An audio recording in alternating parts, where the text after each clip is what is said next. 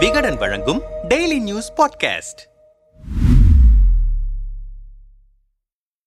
தமிழ்நாட்டில் ஃப்ளூ காய்ச்சலும் டெங்கு காய்ச்சலும் வேகமாக பரவி வருகின்றன. கடந்த சில தினங்களில் சென்னையில் மட்டும் நூறுக்கும் மேற்பட்ட குழந்தைகள் ஃப்ளூ டெங்கு காய்ச்சலால் பாதிக்கப்பட்டு சிகிச்சைக்கு அனுமதிக்கப்பட்டிருக்கிறார்கள். அதே சமயத்தில் தமிழ்நாடு முழுவதும் ஆயிரத்தி நாற்பதுக்கும் மேற்பட்டவர்களுக்கு ஃப்ளூ காய்ச்சல் கண்டறியப்பட்டிருக்கிறது. அவர்களில் முன்னூத்தி அறுபதுக்கும் மேற்பட்டவர்கள் உள்நோயாளிகளாக சிகிச்சை பெற்று வருகிறார்கள். கடந்த ஒரு மாதத்தில் மட்டும் ஃப்ளூ காய்ச்சலால் எட்டு பேர் உயிரிழந்து இருப்பதாக சுகாதாரத்துறை ஒப்புக்கொண்டு இருக்கிறது இந்த நிலையில் காய்ச்சல் அறிகுறி இருக்கும் குழந்தைகளை வீட்டிலேயே தனிமைப்படுத்த வேண்டும். தற்போதைய சூழலில் பள்ளி பள்ளிகளுக்கு விடுமுறை அளிக்க வேண்டிய நிலை ஏற்படவில்லை என்று மருத்துவத்துறை அமைச்சர் மா. சுப்பிரமணியன் கூறியிருக்கிறார். பாதிப்பு அதிகரிக்கும் நிலையில் தமிழ்நாடு மருத்துவத்துறை சார்பில் எடுக்கப்பட்டுள்ள நடவடிக்கைகள் குறித்து பொது சுகாதாரத்துறை இயக்குநர் செல்வநாயகத்திடம் பேசினோம். தற்போது ஃப்ளூ வகை காய்ச்சலை விட சாதாரணமான காய்ச்சலால் தான் குழந்தைகள் அதிகம் பாதிக்கப்பட்டு இருக்கிறார்கள். உயிரிழந்த எட்டு பேரும் அறுபது வயதுக்கு மேற்பட்டவர்கள். இணை நோய் உடையவர்கள் என்பதால் மற்றவர்கள் பயப்பட தேவையில்லை. காய்ச்சல் ஏற்பட்டு இரண்டு நாள்களில் சரியாகவில்லை என்றால் உடனடியாக மருத்துவமனைக்கு சென்று சிகிச்சை பெறுவது அவசியம். காலம் தாழ்த்தாமல் சிகிச்சை பெற்றால் உயிரிழப்பு ஏற்படுவதை தடுக்கலாம். அரசு மருத்துவமனைகளில் மருந்து படுக்கை வசதிகள் போதிய அளவில் இருக்கின்றன. நோயாளிகளின் எண்ணிக்கை மேலும் அதிகரித்தாலும் தேவையான அனைத்து மருத்துவ கட்டமைப்புகளும் தயாராக இருக்கின்றன என்றார். சென்னை குழந்தைகள் நல மருத்துவமனையை சேர்ந்த அரசு மருத்துவரிடம் பேசிய போது இது பருவகால மாற்றத்தால் ஏற்படும் பாதிப்பு. ஃப்ளூ காய்ச்சல் ஏற்பட்டவர்களில் ஐம்பது சதவிகிதத்துக்கும் அதிகமானோர் தாங்களாகவே குணமடைந்து விடுகிறார்கள். காய்ச்சல் தலைவலி சளி இருமல் உள்ள குழந்தைகளுக்கு கை மருத்துவம் பார்க்காமல் உடனடியாக மருத்துவமனைக்கு அழைத்து வர வேண்டும். குழந்தைகளுக்கு எந்த வகை காய்ச்சல் வந்திருக்கிறது என்பதை கண்டறிந்து மருத்துவம் பார்க்க வேண்டும் என்றார். முன்னெச்சரிக்கை நடவடிக்கையாக என்ன செய்ய வேண்டும் என்று மருத்துவத்துறை செயலாளர் செந்தில் குமாரிடம் கேட்டோம். கொரோனா காலகட்டத்தில் பெரும்பாலானோர் முகக்கவசம் அணிந்திருந்ததால் காய்ச்சல் பரவும் விகிதம் குறைந்திருக்கிறது. இப்போது பத்து சதவீதம் பேர் கூட முகக்கவசம் அணிவதில்லை. கொரோனா விதிமுறைகள் இன்றளவும் நடைமுறையில்தான் இருக்கின்றன என்பதை மறந்துவிடக்கூடாது. இது டெங்கு மலேரியா உள்ளிட்ட பல்வேறு நோய் பரவும் காலகட்டம். பொதுமக்கள் தங்களின் சுற்றுப்புறத்தை தூய்மையாக வைத்திருப்பது அவசியம். அனைவரும் முகக்கவசம் அணிந்தாலே நோய் பரவலை பெருமளவு தடுத்துவிடலாம் என்றார்.